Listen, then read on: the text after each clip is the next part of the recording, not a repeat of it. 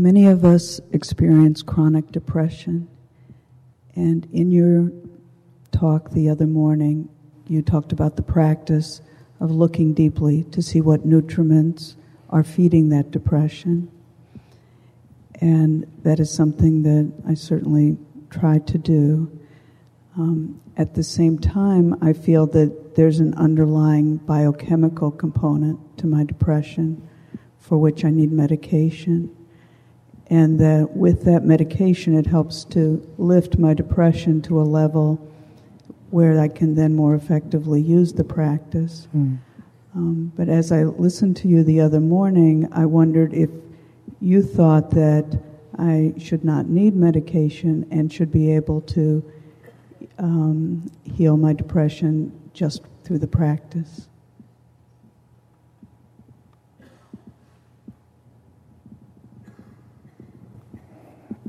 Our mental formations, our fear, our anger, our despair produce uh, cause um, um, many kind of uh, chemicals to flow uh, into our bloodstream. So the mind influences the body, and the body influences the mind. Uh, they interact body and mind. I'm not against um, taking this um, medication but I'm advocate strongly the practice uh, of uh, mindfulness so that uh, mm, you will rely less and less on these uh, medicines. Mm, one day you will find that uh, without that medicine you can do very well also. So from the side of the mind, uh, we can uh, we can uh, change a lot. Um, if we change the way our mind um, um, we know how to relax, how to uh, uh, embrace and uh, transform our um, worries, our anxieties,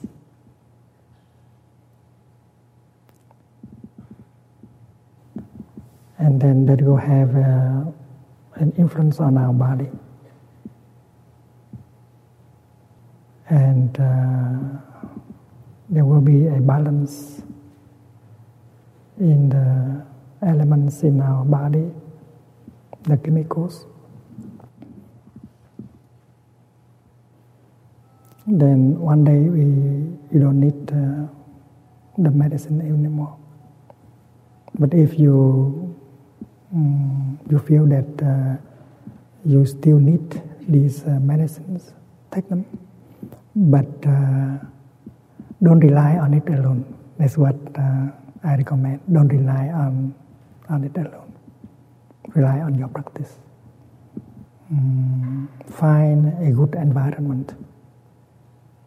It's very important, the environment. The genes uh, do not uh, turn on by themselves. It is uh, the environment that turns on our, our genes. So, uh, to choose an, a sane, healthy environment where um, mm, there are many elements that can turn on the positive uh, seeds in us the seeds of joy and compassion and uh, uh, non-fear. And then you uh, notice that the healing uh, will take place uh, uh, quickly. The environment is very important. Everything you get in touch with, um, conversation, films, books, music, uh, should help you to, to help to turn on the better things in us. It's very important. When you listen to a Dhamma talk, good seeds in you are watered.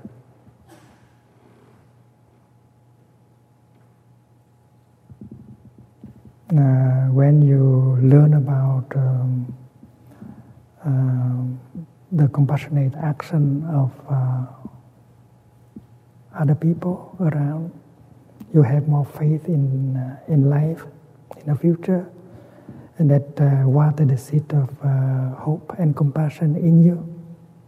So allow the good situation to water the good seeds in you, and this is a very healing uh, the environment.